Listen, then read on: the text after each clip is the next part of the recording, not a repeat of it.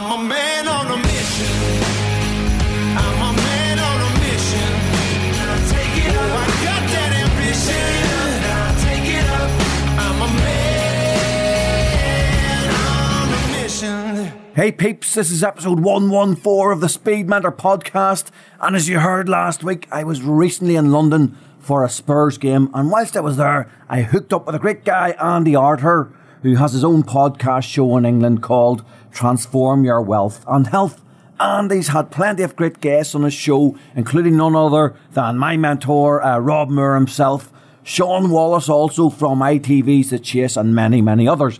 It's a cracking interview which we uh, Facebook live and also did an Insta live. Uh, so there's plenty going on, and you'll hear that whilst you're actually listening to the podcast episode. Andy takes me on a romp through many of the things that made me who I am today, and he also asks me a few questions that have never actually been asked before. So there are nuggets of gold in there, and finally he gets a bit of a scoop about Project X right at the end of the interview. So it's well worth a listen. Now I hope you enjoy it, and also give Andy a follow too. And don't forget about the Speed Mentor retreat on the 14th and 15th of September when I'll be mainlining uh, the secret sauce with a dozen select mentees uh, for two full days. Now this event, it transforms lives, folks. You better believe it. And it's not to be missed if you want to change your life forever. Now hit me up on social or drop me a line uh, and you'll get the details from me and we'll get you booked on. There are only a couple of places left, a couple of tickets left, so don't delay. But for now, it's over to Andy Arter and me getting into some really good shit. And I think you're really to like this one. Brought up in troubled Northern Ireland, he had a glorious legal career as a criminal barrister before becoming a successful property landlord, then lost it all in the crash and living for five years in his sister in law's spare bedroom before bouncing back as a leading retailer and entrepreneur. Today's guest is Gavan Wall. Gavan, how are we doing? Not too bad, Andy. Thanks very much for having me. No, uh, Gavan, Yeah. my pleasure. You know I'm a big fan of yours, so um, this is this is absolutely superb. We're ki- we're killing about five different things with one go here. We're on Facebook Live. We're on Instagram Live. We're doing a podcast. I'm over in London for a Spurs match for the first game of the, for the first game of the season. I have to make sure I speak into this mic for the first game of the season. So we're absolutely killing it in every single frontier. We are, we are. We're going to try and get everything working. Not, it's not going to be perfect, I don't think, but uh, we're, Yeah. we're, good to go. We're so, good to go. So, Gavan, we, it's a roller coaster journey. I mean, absolute incredible journey. So, tell us a little bit about your background and, and the early times. Uh, how the family was um, integrated into the entrepreneurial ways that you've got now. Were they entrepreneurial people, or what was it? Yeah, no, my, so my family, uh, no, not in the slightest. In fact, business was a dirty, a dirty word. Right. Sort of in my family. Uh, my dad is a solicitor. Yeah. and nice professional, you know, person. Uh, he's good. He's a great guy. He's 80 years of age. He's still going strong, but nice professional person. And business was something that, um, you know, people who couldn't be professionals did, you know. Um, and um, probably in Northern Ireland, back where I was growing up, I was born 1970. Yeah. In Northern Ireland, there wasn't a lot of business going on. Trust, No, trust me. You had a lot of troubles back in them days, which we'll, we'll touch on yeah. if that's all, all right. Yeah, no, hundred hundred percent. Yes, for, for certainly for people over here in England, etc. You mightn't know some of that detail, particularly if we have a younger audience. Yeah. But we had a lot of troubles back in the seventies, eighties, nineties, and a lot of killings and bombs and all sorts of stuff going on. So actually, I mean, for instance, if you just think about, there wasn't a McDonald's in Northern Ireland in the seventies, eighties. We didn't get a McDonald's until the nineties. Oh, oh my God. I Yeah, that, knew that so that's Yeah. how little business there was going on in Northern Ireland. Uh, just touching on that, what was the thinking of McDonald's behind that then? So, it, the people that wouldn't come, it was fear. Uh, you know, if we put premises up where a, a business, a worldwide business, Yeah. will our business get blown up?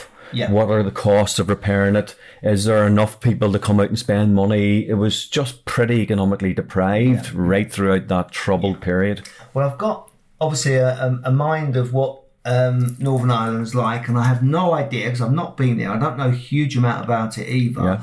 But you don't have it down as a hotbed of entrepreneurism, do you? So, It's change. Look, I, I'm trying to be a catalyst. Part of my journey is are. really I am. Well, my background is in law. Yeah. So I followed my dad into the, the legal stuff, Mm-hmm. and I ended up having a great career as a criminal barrister. Yes. Um, but I was always an entrepreneur at heart, Right. and that little entrepreneurial bug was in me from a very early age. Yeah. And even though I did the law and did my dad's journey and all the rest of it, um, following him, it was always there. Mm-hmm. And my wife was an accountant, and I would say to her every night, "What's going on in the businesses that you're? Yeah. What's going on?" And I said, "You know, I'm going to do some of that one day." And she says. Fucking wise up. Am I allowed to curse that old audience? No. huh? the odd one in. Yeah, throw the one on. She said, "Wise up. What would you? I, I, I'm going to run a couple of shops one day." Yeah. She, what are you talking about? Wise up. And I was always, "What's going on with the shops?" and etc. etc. So that went on for for years until ultimately I said, "You know what?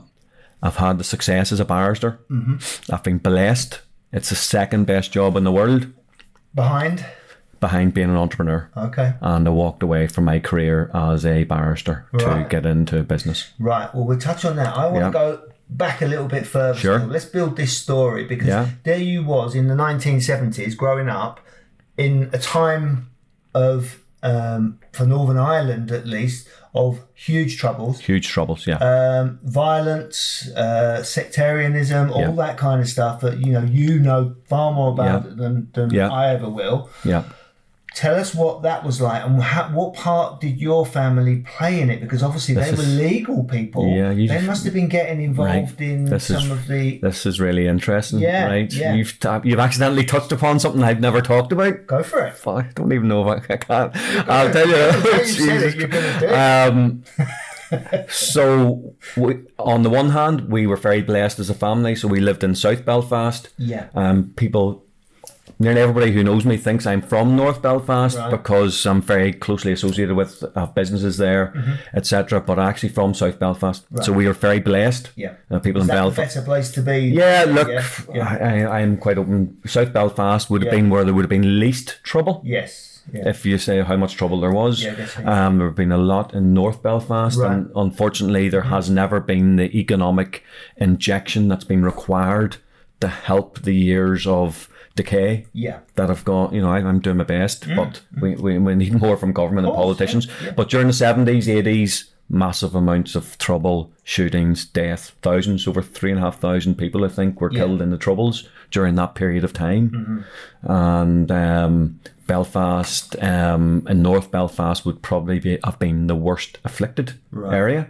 where my businesses are Mm-hmm. Yeah. and where my great teams are. So because you have the two communities, I don't even like you know I'm real cross community guy, but you would have had the sort of um, the green and the and the orange, you know, the Catholic and the Protestant for your English, Yeah. um, just to boil it right down. Yeah. Um, that, I reckon that's been done to death. So Yeah. we're not going to go in that bit of it, but tell, tell us a little bit about the the legal side of So things. I legal take it you went things- into that because of your father. and Yes, it was so my dad was a solicitor. Donnelly and Wall Solicitors are a well-known firm of solicitors in um, Belfast. Yep. and um, he would have been a solicitor, and he would have done dozens and dozens of terrorist-related um, uh, cases. Mm-hmm. He was a solicitor um, for people who were engaged in terrorism. Mm-hmm. Yes. Okay. And what made you go into it then? Um, that was inter- That was really interesting. You know, I mean, obviously the the the death and destruction was horrible, um, but everybody is innocent until proven guilty. Um, everyone is entitled to a legal defence. Yeah, yeah. Um, people very often say to me when I was in law, ah, "But how do you defend?" You know, a rapist or a terrorist or what, whatever Yeah. Yeah. you're not really thinking about that. This is the job. Your job is to provide the best possible defence for them. Yeah. Uh, your job is to get them off, is to beat the case, is to beat the prosecution's case, and that's all you're locked on to.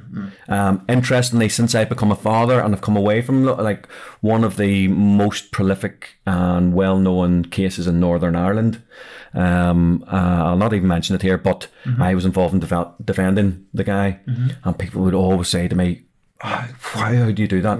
Now, at the time, I had that totally shut down in my mind. I didn't think about it. He was accused of several murders of young girls.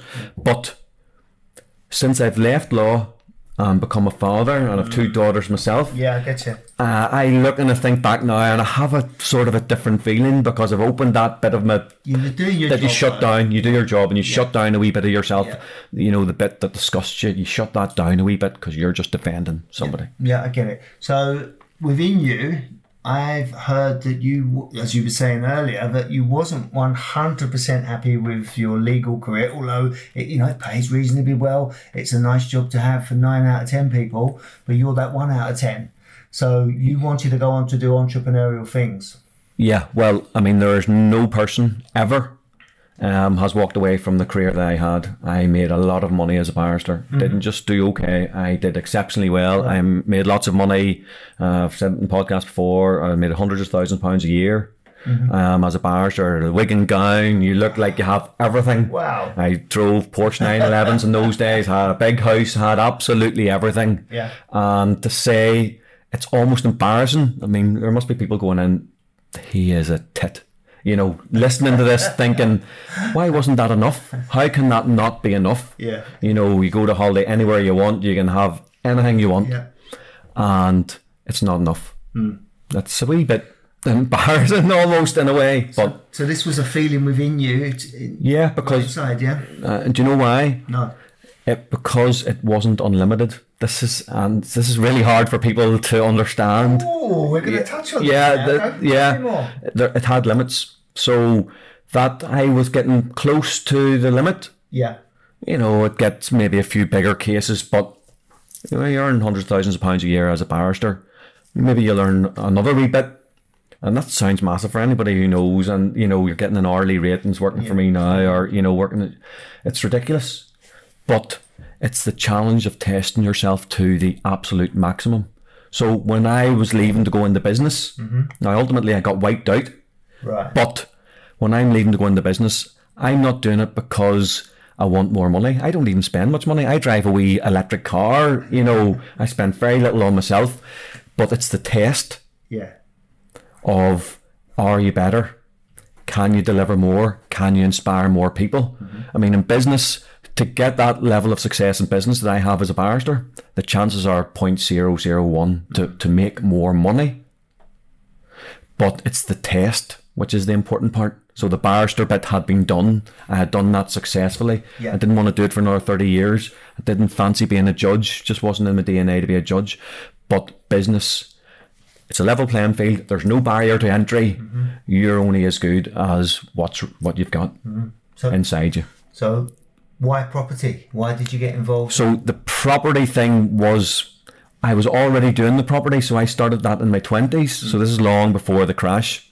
So in my twenties, um, when I was in law, I because I always had the entrepreneurial stuff. So I actually started as a barrister before I switched to a solicitor, and as a, I was a solicitor actually in the civil service. Right, And okay. Yeah, and really didn't. Normally do it the other way around. So right? what's no? What happened? It's a long story, and I'm not. Well, I'll very, very, very quickly. Okay, so my dad had a. soli- I'll touch on it very, very quickly. So my dad had a solicitor's practice. Okay, Donnelly Wall solicitors. Two weeks before I qualified as a solicitor, so I had the entrepreneurial urge inside me, but I went down that line because we had the family practice. Um, did five years. Two weeks before I qualified as a solicitor, my dad came home with a few drinks on board right. and uh, said, "Son, I'm taking early retirement. You'll be paddling your own canoe." Ooh. So two weeks before I, I had three years of pain, heavy drinking, heavy partying, trying to work out my life after that. That was really difficult. So um, I couldn't get a job. I was probably the first ever unemployed solicitor in Northern Ireland. So I was going for jo- dad hadn't re- announced his retirement. He was trying to sort out stuff with business partners, etc. But his in the practice, but I was going to interviews at other solicitors. I was newly qualified solicitor and asking them um, for job or plan for jobs, and they're going, "Well, why would we employ you? Sure, you'll only be going away to Donnelly and Wall solicitors Yeah, get um, in six months, and we've invested time." So Yes. I was unemployed, mm. and I ended up selling car insurance as a qualified solicitor. Mm. You mentioned drinking now. Yeah, so I was doing a lot of drinking during that period of time. I had about a three year window where I was going, how did my life end up in this place mm. that the entrepreneurial thing that I sort of wanted to do, and I didn't do it. I did the legal thing, and now I'm an unemployed solicitor. And about three years of really heavy partying. Mm-hmm. I call it uh, thrills, pills, and belly aches. You know, um, happy Mondays back in the back in those days. Oh, Thrill, those thrills, days, pills, and, yeah, and yeah. belly aches Was for. you um, coming over to the Hacienda? I was at the hacienda. I've been at the Hacienda, yes, Yeah. a number of times, um, and all sorts of. I actually did it in the podcast episode. I talked about the, 80s and summers of love and all sorts of stuff. So anyway, yeah. So I have, I've, um, I hope none of my staff are listening to any of this. you, you better be turning up for your shifts tomorrow morning on time. Nobody's allowed to be out tonight, Just right? You hear me? There'll be trouble. done it, don't mean you can do it. I always turned up on time and in good shape though for all the Yeah, shifts. yeah, yeah, yeah, yeah, yeah, yeah. yeah. So that was your first seeds of entrepreneurism, where you had the three years. So yeah, I had that three years. Yeah. And then I ended up getting a job as a solicitor in the civil service. Right. And then I got in there, and it just wasn't. Well, you can tell what sort of character I am. Civil service just wasn't for me, and but I didn't know. And then I said, well, all that entrepreneurial stuff I thought I had inside me, mm-hmm. and I started an international phone card company and became the most successful in the UK. Well done. So an international phone card company. What's it called? It was called Connecta. Connector. And not Yeah. one I come across. Yeah. So I was their I was their franchisee, Yeah. and I bought half of Northern Ireland, but I did so well in half of Northern Ireland they give me the second half. Um, that was in the days when before internet you had Yeah. to type in a wee digit and you could phone Pakistan or Australia or whatever for six p a minute or and stuff like that. But I also then started a property business, and I started buying and selling. Well, not really selling, actually just buying. And doing up and renting properties, and ultimately over about a ten-year period, we got to um, fifty properties. I owned fifty properties. Wow. Yeah, So fifty houses. Yeah, by most standards, that's quite successful, Yeah, isn't it? As, yeah. a, as a landlord. And Yeah, so things were going along relatively swimmingly well, yeah. and really things were going really well. I'd have been a, a wealthy guy, and um, I was a barrister. I had fifty properties, so the phone card company that went over time it was replaced with other things, internet and stuff like that. Uh, my fifty houses all rented out. Uh, I was a barrister, and I knew the the crash was coming. I knew the crash was coming. how did you know 100%. coming? I tell you how I knew the crash was coming because I've been doing it for ten years. Yeah. When I started buying the houses, I was getting a ten percent yield, so I was paying interest and capital on every. So I that wasn't just an interest only merchant. I was paying interest and capital Mm. on every property. That probably helped a little bit, even though you know it was tough for you. But yeah, Yeah. So I did that. So I built those up. So ultimately, by about two thousand and five, two thousand and six, I was getting outbid on properties um, by people who had never bought properties before, by just random, maybe a hairdresser or Spank was just given a hundred grand. Yeah. By people, and that's nothing against hairdressers, just by total randoms who had never been in property, I was getting outbid regularly. And um, the yields, people were outbidding me and doing yields of three and four percent that couldn't even cover their interest payments. Never mind capital and interest. Whenever I started, my big mistake was so I used to meet a guy. People in Northern Ireland will know him. He was a, a business reporter called Jamie Delargy. Mm-hmm. He thought something was coming, and he I was briefing him on the. I said, "There's a twenty five percent crash coming." So I knew all this. This is the, this, is is hard to believe. Gavan. This is hard Yeah, to. yeah, yeah. So there's a twenty five percent crash coming, but I had so much equity. I didn't think a twenty five percent crash would affect me right. Okay. and it wouldn't have except for the next thing I did. So in 2006, I started saying to myself, you see these Egypts who are buying the houses or the banks are giving them the money and they're outbidding me. I need to get back earlier in the pipeline. I need to start buying the land. So this is what got me. It wasn't the houses. Right. So I bought it. I bought four large pieces of land, multi-million pound pieces of land in 2006 without planning permission. Now I got planning permission for all of my developments successfully. Mm-hmm. But by the time I had got that, the crash had happened and it wasn't 25% as I had predicted. Houses in Northern Ireland went down 55% and the land went down 90%. Ouch. So the land was worthless, and the banks started calling in all of my loans, and I had done personal guarantees on all of them. Oh. And my wife actually was even a personal guarantor on one of them, and I was I had business partners, and I couldn't get out of it because the business partners were men of straw. It turned out, and she was in personal guarantee, and um, the banks then asked on the demand loans for the money back within 14 days. I was telling my wife this the other day that this is what can happen, and um, she was saying, "Well, you know, how can that come around?" And I say, "Well, it's all in small print, you know." Yeah, it's all in the small print. When you're having success, your greatest danger, this is the irony, the greatest danger isn't when you're starting out, and that's when the most fear is. The people when they're starting out new enterprises or they're starting out in business, the mm. greatest fear is at the start, taking those first steps. But the greatest danger, actually, ironically, is mm. when you're having a lot of success oh. because you don't take the time to read the small print or you think you're impervious to a crash because all you've known is success. yeah. Gold nugget there. Thanks, Gavan. Yeah, so that. always protect the downside. What I now know in life, I've found out the hard way, always protect the downside. Richard Branson would say that, always protect the downside. Okay, so who inspired you? Who was helping you along the way to this 50 properties? I mean, that's quite reasonable. Yeah, no, I was just doing that myself. That was just the entrepreneurial drive. I had no mentors, didn't know anything about mentorship, didn't know any other business people. Um, I was just doing that my own. I'd worked that out. Wow. Yeah. That's incredible. Yeah. So, um, mo- moving things on then, this crash happened. What was the outcome of the crash? So yeah, very briefly. So just before the crash happened, I the other thing, uh, say very very very quickly, I didn't want to give the houses up. That was the other thing because I was a barrister. It was my one connection to to business, yeah.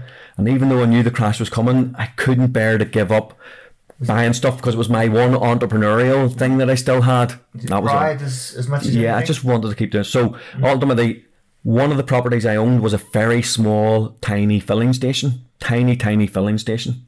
And we, um, I owned it with another guy and we rented it out. It was a property play. It wasn't to trade it. And what happened was I, I got a phone call to say one day, Gavan, you better get up here quick. Customs and excise are sitting on the um, forecourt and they're taking the pumps out of the filling station. Oh my God. I arrived up. HMRC is um, on the forecourt with a low loader, putting the pumps of the filling station onto the low loader um, because the guy had sold laundered fuel. The tenant had sold laundered fuel, and there was me as a barrister, um, very embarrassed. And quickly I said, "What- "What's going on here?" And they said, um, "He's been selling laundered fuel." Yeah. And one thing I always know how to do is to get I always like finding what's the win-win. What can I do that can help you, Andy? You know, coming here today, Mm-hmm. Yeah, you know, yeah. getting this fitted in rather Yeah, than doing this from Belfast. Yeah. What's the win-win? And um, uh, they said, well, this guy has four other stations. We need to get him out. If we topple this one, we get him out. Ooh. I said, Nasty. right, I tell you what. And I was doing all this stuff was going on in my head. I said, this is the opportunity.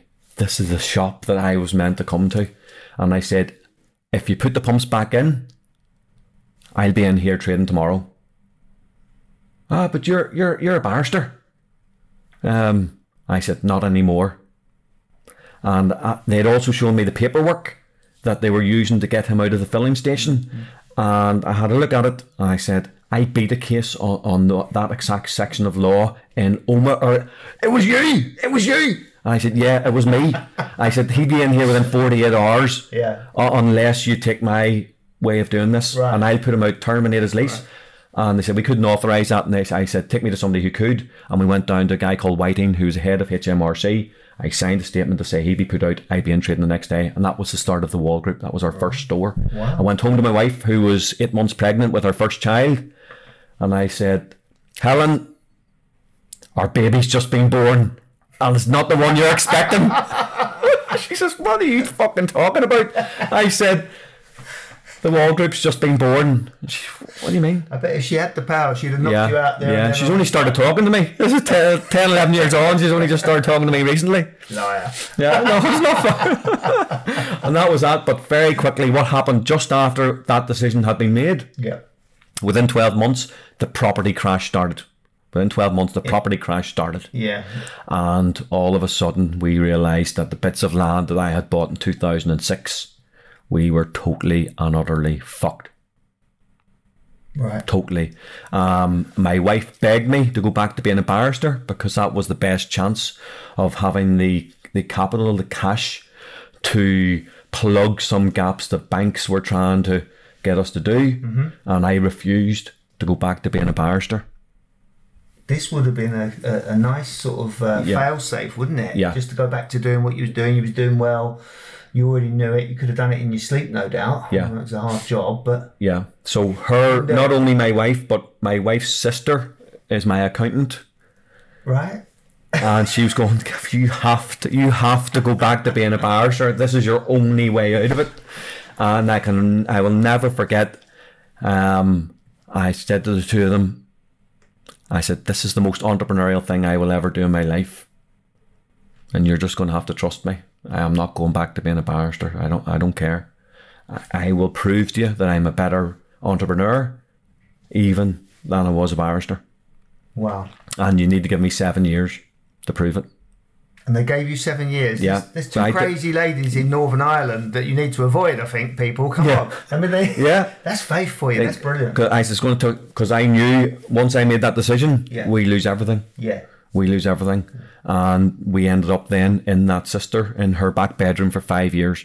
She's even crazier than I thought. Yeah, No, I Five. knew that. I must say, I already knew that because you've mentioned it on your own Yeah. podcast. Your your Speed Mentor podcast Yeah. is absolutely brilliant. Speed the way. Mentor Can we- podcast, Can we good come crack. back to that in a minute? Yeah. Because I want to push you on this living in the sister-in-law's Yeah. bedroom for five years. I mean, what a sister-in-law you've got for starters. yeah, amazing, And Uh, secondly, absolutely amazing. There's a, when we, we did it for a few months with one with Yeah. uh, our mother-in-law when we moved in there when we were moving. I Yeah. think it was four months all in all. And of course, you get on each other's nerves. You know, it's the house is designed for a certain amount of people, and then all of a sudden. We've in, we've invaded them. You've done the same, but for five years. Yeah, uh, and uh, worse than that. So we arrived with one child. um, uh, Twelve months later, we had a second child. And then 13 months later, we had a third child. Oh, God. so my, myself, my wife, and, and three kids in the back bedroom for five years. Started with one. my God, listen, I'm going to shake this man's hand here and Yeah, now yeah. during this podcast. Yeah, you need to shake her. Thanks very much, Joanne. Well done. Fair play. so, incredible. I mean, Yeah. all this stuff that's going on. Of Mental. course, the background to Northern Ireland troubles that's all happening around you yeah. as well. Well, that had settled now. At that stage, that had settled down. But because we were lose, going to lose absolutely everything, which I knew once I made the decision to refuse to go back to being a barrister, and I said it'll take seven years to get. Now, my wife, to be fair, I'll tell you another thing, folks. Um, that's where I learned about unconditional love. Right. Yeah, it's power, powerful stuff. So I, I learned so so I'm honest enough, and I'll tell your listeners, um, Andy, I'm honest enough to say if that was the other way round, and my wife came home and said, by the way, I've just made a catastrophic decision. We've lost absolutely everything that we've worked for and all blah blah blah. I could handle it now, but there's no way. Whenever I did it to her, I could have handled that. No way. Right. So I'm man enough to say, do you know what? I wasn't as complete a person as my wife. My wife didn't say one cross word to me during that period. She, she was entitled to, wasn't Yeah, she? a hundred percent. Not one, not one. But the other thing, because I, I know a lot of people can't, because I like to talk about the failures, because people see, you know, I have success and other people have success, and they then assume, oh, it's been easy for them. But everybody goes through failure, and it's how many times you keep getting back up. Yeah. Um, but the thing about failure is that how you deal with the failure and the way you conduct yourself. So it's two wee lessons. It's really important for people listening to the podcast who want to develop themselves. So it's easy being the good guy when you're winning. It's easy. Anybody can do that. Even rotten people can do that. But it's not easy being the good guy when you're losing. That's interesting. Tell more. Yeah. So, for instance, because on my way down, whilst everybody else was calling the banks everything under the sun, I accepted my response. Even it was one tiny fucking decision, uh, banks were lending, but I accepted it. At the end of the day, I signed it all. My wife signed it, even though she doesn't know how she signed one particular personal guarantee. We signed it. We took the loans. I take responsibility. You see, if I make a mess of something, it's on me. It's not on the banks. So on the way down, whilst everybody was fighting with banks and burning properties and flipping, stealing rental money and doing this, that, and the other, we actually gave our own home. The 50 properties went back, the land, everything tied up in a nice bow. There you go. Thanks very much. There's no trouble out of me. We also, our house, now this is a, this was probably a mistake, definitely financially, but our house was on a half percent above base tracker. Right. We couldn't have rented. That's one of the reasons why we, we went to my sister in law. We couldn't have rented a house for less than our mortgage even though we had a nice big house in South Belfast, because it was a half percent tracker. That was guaranteed for the life of the mortgage. It was costing the bank an absolute fortune. So you could rent this out and make some of the money back. Then Yeah. take it. Yeah, Yeah. yeah, mm, yeah. So, you. and we could have done that for life. Well, Gavan, th- I mean, before we touch on some of the ways Yeah. you've bounced back, there's a book here, isn't there? I mean, have Yeah. you thought about writing a book? Yeah, probably if I had time, if I've just too much going on, Yeah. uh, just too much going on, I'm still enjoying the life. But that particular one, so we could have handed it back. But what I did was, I was quite clear to the bank, there you go, I'm doing you a favour. The bank is pulling the pin, giving me 14 day demands. And I'm saying, I'm not saying bastards, but I'm saying, do you know what? There's the keys to my house as well. I'm stunned. Yeah. No, there's no other person would do that. But you know what the outcome of that was, Andy? Go on. The outcome, we were rebanked within 24 months. Right. So they, only person because we didn't do the bankruptcy, we did an IVA, but we were rebanked within 24 months because of my conduct. right. So they found faith in you because I said, of this guy, this is conduct. unbelievable. This is this, people don't do this stuff. Everybody else is sending us poison pen letters and uh, you know wanting to kill us and calling us this, that, and the other. This guy is actually even giving his home his home back hmm. when he didn't have to. Hmm. Now, that one is a wee bit mad. I am maybe a little bit mad, as anybody probably knows me. But that had me rebanked at the bottom bottom of the market. Hmm. So I was back. So I went round all the banks then afterwards. I went. So I was wiped out. I became an employee of the business. Luckily, I had a business partner, and the banks didn't want to take the the, the, the loans back. So he took them on for a period of time, Right. Mm-hmm. um, and I became an employee. Get you. Yeah. Um, but I then went back round the banks within tw- two years and said, "Do you remember me, the guy who flipping gave you the house back that actually was costing you? I could have rented it out and kept it all my life because of that. Do you remember me? Would you back me? Do you remember in the darkest days, I was a guy who shook your hand on the way out? Would you back me? And I eventually found a bank who would back me. That's an honourable thing to do, Yeah. Gavan. I must say. Yeah, I have done a podcast episode on the Speed Mentor podcast about that, how you deal with the losses. And the other big thing that's really important for people about loss is I know this is serious stuff, but I'm trying to give people nuggets of how. So, whenever my wife, I said, I'm going to do the most entrepreneurial thing ever, pulling the pin here, we're not. I then drew up a seven year plan.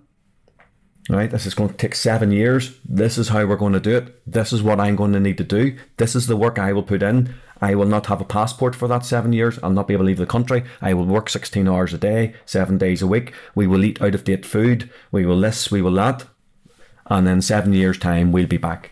And you've done all that. We've done everything of that. The only demand extra that my wife put on the um, list of demands was that I go to church at the end of the seven years.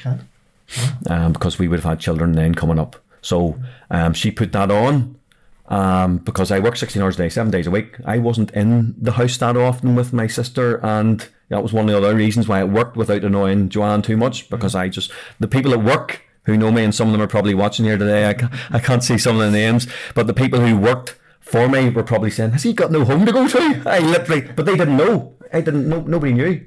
Not one person who worked, they only found out two years ago. So I went through all of that, built up a business to 130 odd, 150 staff at one stage, and not one of them knew that I was living in my sister-in-law's and didn't have a home. Gavan, that's incredible. Yeah, not one. They found out two years ago on the podcast. Wow, that's incredible. Uh, but that's that's leadership because I didn't want any of them to worry. Oh, sorry, I, I'm hitting the table here. Sorry, folks, on the fair. I didn't want any of them to worry about their pay packets every week. Yeah. Whenever they thought, if they knew what I was going through, you know, I had great quality people helping me build a business. I didn't want them. I mean, there was days to try and pay payroll during that period. You have no idea. I mean, I can remember being afraid to use my window wipers because I couldn't afford to replace window wiper blades. Gavan, oh my God, and they got that. Yeah, out of date food. yeah. The entire out of date food. Now we had spar stores, so Yeah. we had, um, and uh, I didn't want them to, to worry about that. But the plan, and Helen put on on that wee seven year plan that we did. Helen put. I, I can see some people there actually who've been through some stuff actually themselves. I'll not mention any names, but I, I see somebody listening there. Um, and I did the seven year, and she put on uh, church. You have to go back to church after the seven years. And my wife's very devout. And a wee interesting wee piece on that was the first time I went back to church after that seven years. I met a guy I hadn't seen for ages um, outside the church, and I was going to a business meeting in Dublin, which is a couple of hours drive from Belfast, that Wednesday at lunchtime. And that guy was going to a business meeting in the next street in Dublin at the same time, and he drove me down to Dublin. that was really just really weird, weird wee twist. I mean, back to church every every Sunday since. Did, you, did he pay the petrol? Um, and he had a flat tire on the way back as well. Felt really bad, but he's a good guy. How are you, Lawrence? I bought him lunch. So, so things are a little bit better now. yeah, things are we've so we're we're out of all of that, thankfully. Yeah. Tell us a little bit your sort of your day to day stuff now, and then can we go on to your latest projects? Yeah, so um, data. So basically, I did that. Uh, and then after seven years, I decided to build a management team within the business because my aspirations that we were over the end of the world stuff. What was your main business by then? What was So, oh yes, so just to tell, so we had um, about 10 stores at that stage. So they were a mixture of Spar stores, Subway stores, and Yogi Berry, which was a wee brand of my own and frozen yogurt and ice cream. So we had four Spar stores, four Subway stores, and um, a couple of um, Yogi Berry stores. So with 10 stores, with about 150 staff at that stage. Um, really successful business in North Belfast. And um, I'd got us, I'd done the thing, the seven years had been done. And then my aspirations were okay, let's get my life back a little bit.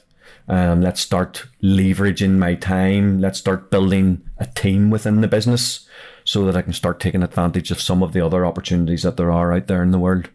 You know. so latest projects, Gavan? What you got in mind? So, what we've got, uh, just in two seconds, we built the management team. Interestingly, and we now I don't want uh, I don't know if the staff will feel bad about this, but we've got an amazing team of people. So they run the business, they run this the Spar and the Subway business um, for for me essentially. No reason to feel bad about that. Yeah, I know, I know, but I, I love so many of them, and so many of them have been on the entirety of this journey um, with me. And um, what they say, my wife is working in the business now. We've just had two of our best weeks ever in the last two weeks, and I, uh, I'm, I'm not there. she says they've got the Egypt out of the business now, and she's now looking after things. So, um, so I moved out of that. But what happened was LinkedIn. I came across LinkedIn. Okay, I'll say give a shout out to LinkedIn, and the stuff that had happened to me on that journey. I started posting on LinkedIn really about four years ago. And I started, people were saying to me at the time, four years ago, Gavan, why? You're a shopkeeper in North Belfast. What are you using LinkedIn for?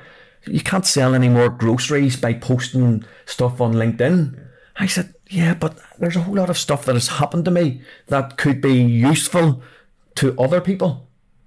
And then I started posting about. I remember we really, we really fucked up one day, and we gave somebody bad customer service. Um, and I went up to his house with a hamper to apologise to this customer. And I took a picture of it, given the hamper to a customer, posted on LinkedIn, and all these people started liking it. All, I said, "Flip, I'm on to something here. This is really important stuff about showing how to run a business and, and things like that. And incrementally, that started growing um, because I have a really positive mindset, uh, you know, and I always um, fight back from any adversity.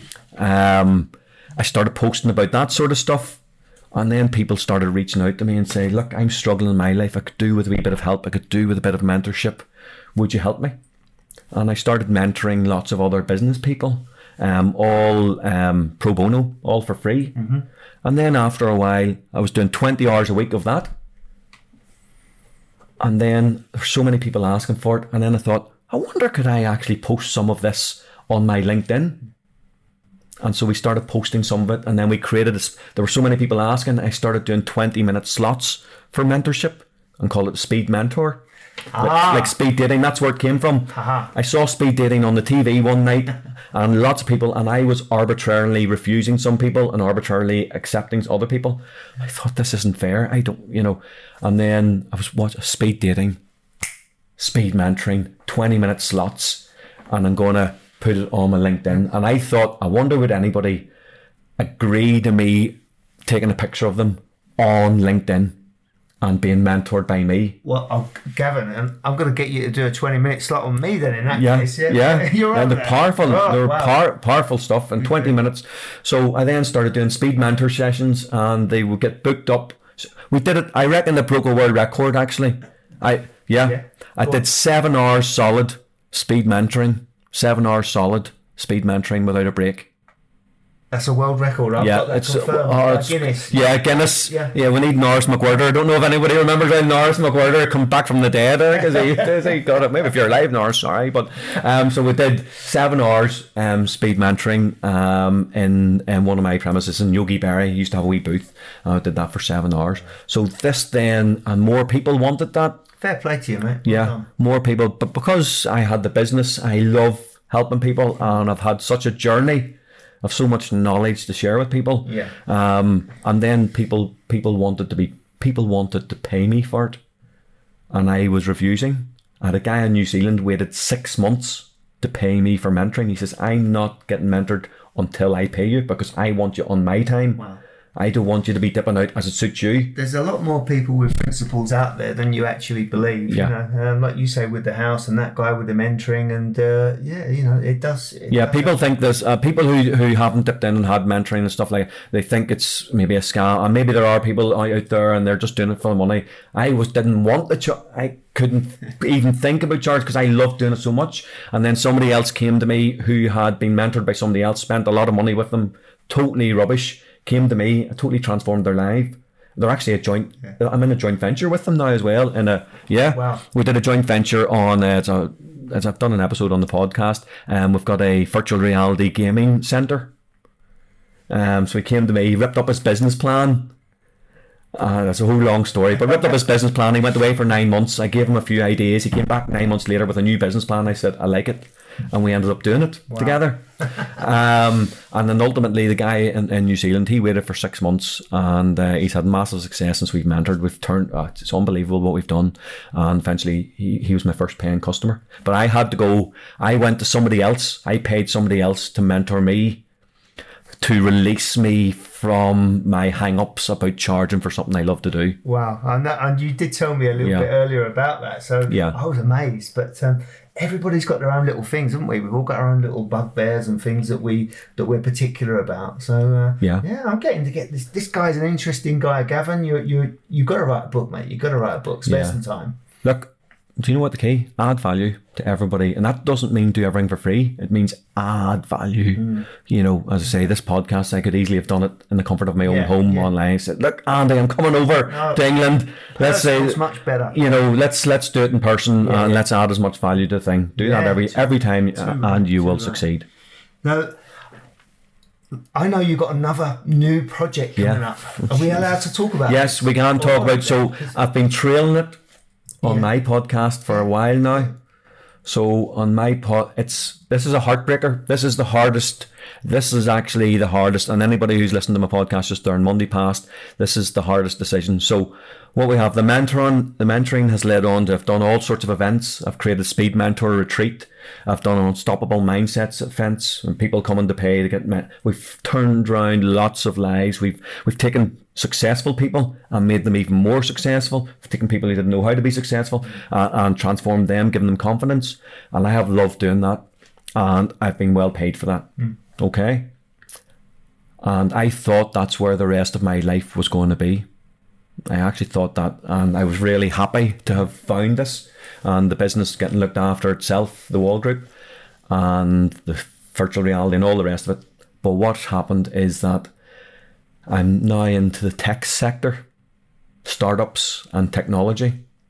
Um, I started looking for an opportunity a couple of years ago in that space, and it didn't come straight away. But after about 18 months, somebody reached out to me, and we then set up two technology companies um, I'm involved in. One is in fintech and legal tech, financial technology and legal tech, and the other one is we're trying to Uberize the beauty, wellness, and cosmetics industry. One's called Asset Nexus, and the other's called Aubergine. Now, there's a technology genius in both of those companies with me.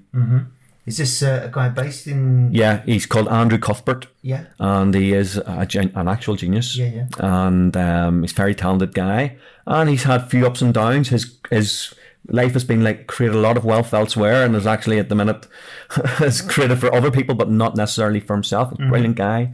So he's been on an interesting journey, and he and I. This has been going on for a while now. Have been in discussions, and we have now decided that we are creating a venture capital fund. Haha. And this is called Project X, I believe. Yes, that's the code name because I couldn't say it. Yeah, that was the code name. You can say that. No, I Don't can, say nothing. I can tell you. I can tell you now. I, tell- I, did a post about it, but it's a first. All the people in England, um, it's maybe the first time they'll have heard on, because the London ones. I get, in fact, I get more listeners on my podcast, the Speed Mentor podcast, in London than I do in um, Belfast now. Really? Yeah, it's really grown well in, in, over here. Um, but Pro- Project X, we've been working on this, and it's a venture capital fund. Um, we are trying to take ideas that are world changing, that are billion dollar ideas, or are ideas that can totally disrupt industries.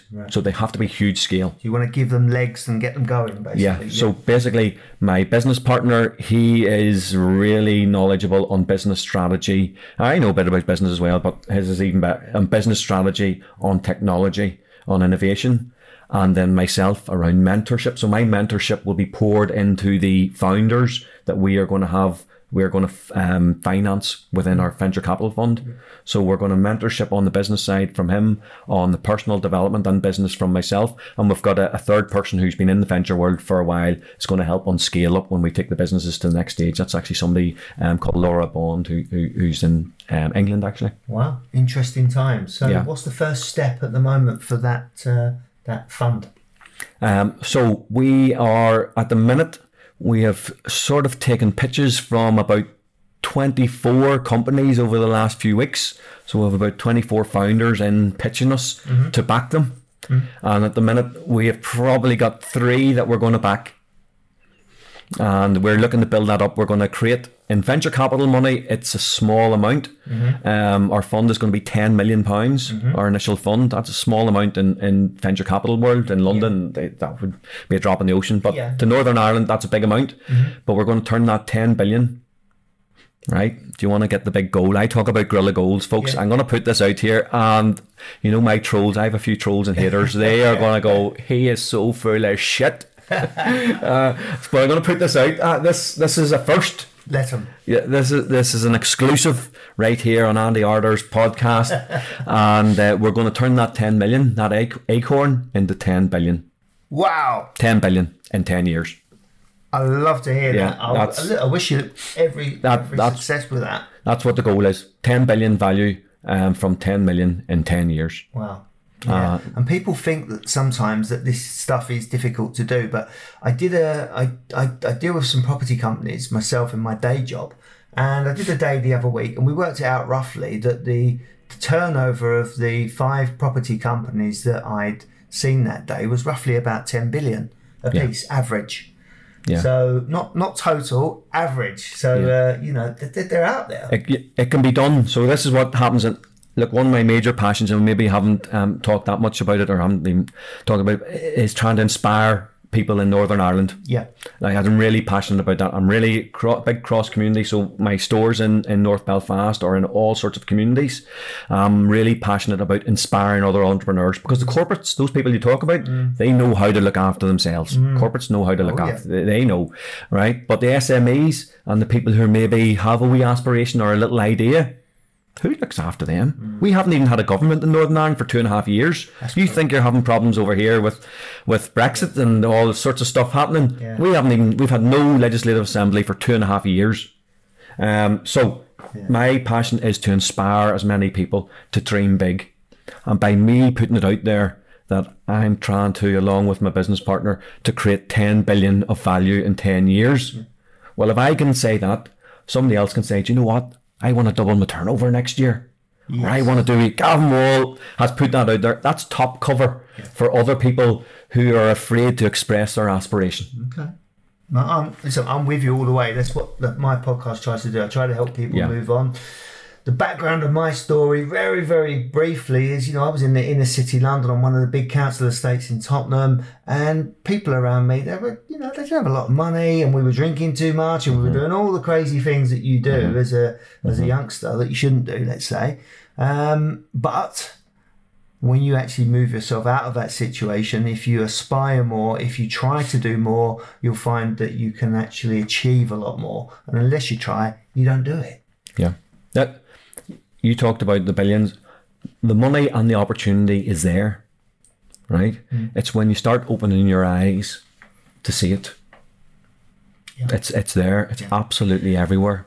When you come to London, central London, Yeah. Gavan, because we, you know, people who live in London say, I'm going to London. And that, hang on a minute, you live in London, but what they actually mean Mm-hmm. Yeah. is they're going to central London, which is kind of another different world, Yeah. right?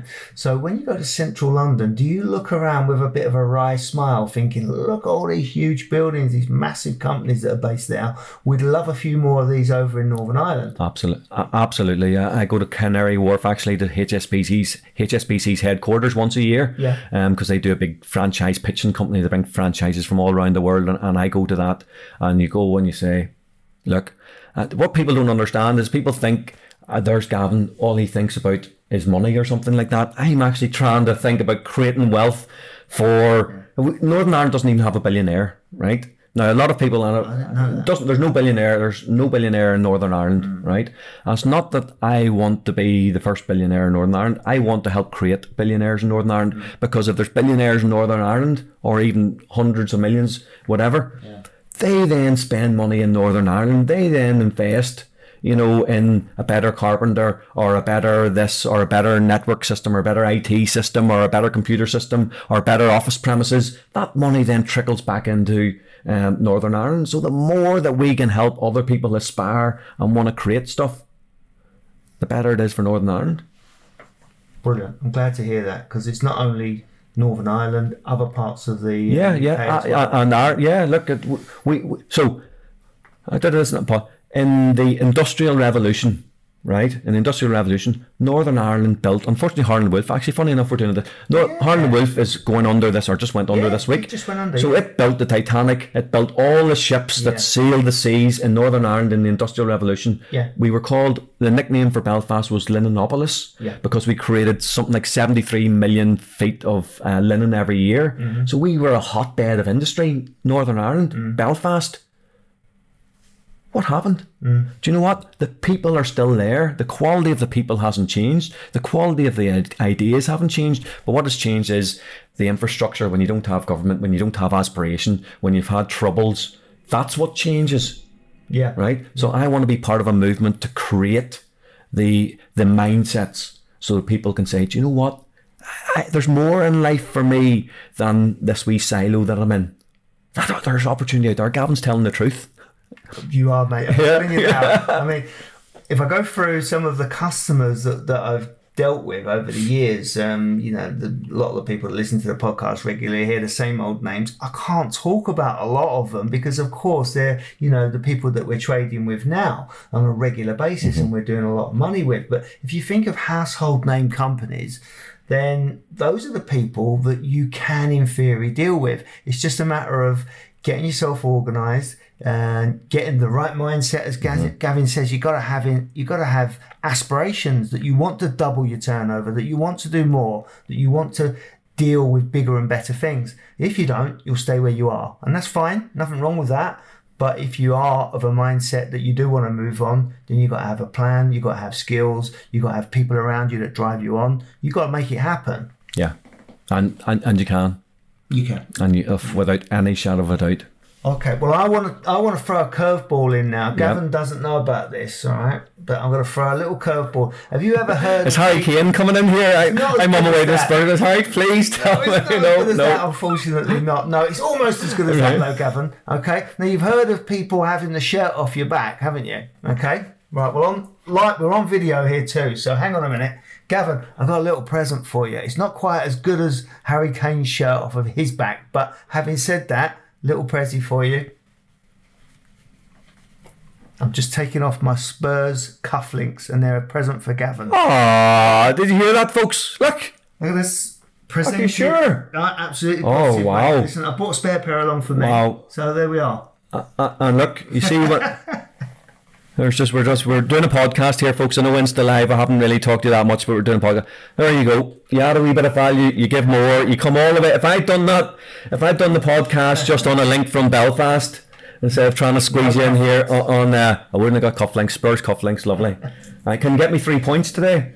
Unfortunately not. I'll trade them for three points. Well, listen, Gavan, it's, it's been absolutely superb. We've got to the end of the, the, the podcast now. Unless you've got anything specific you really want to talk about, um, in which case, could you tell us what's the best way that people get in touch with you? How can they get involved in your projects? And when you do eventually write this book, how can we get hold of you?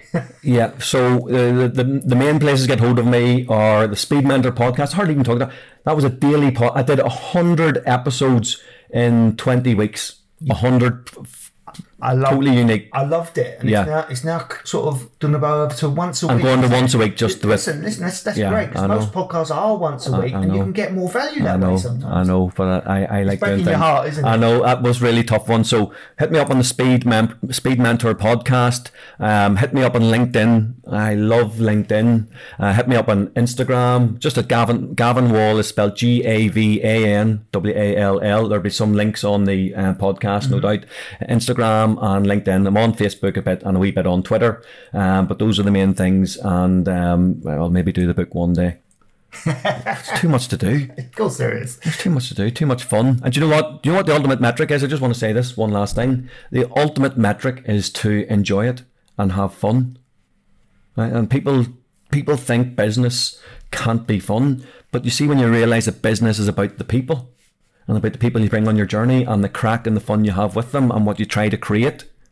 The money and the rest of it and success follows you having the enjoyment of it. So that is the ultimate metric, and people don't realize that. Gavan, on that note, thanks very much for coming on the show, and I wish you every success in the future. Thank you very much, Andy. Good luck, folks. Cheers. I'm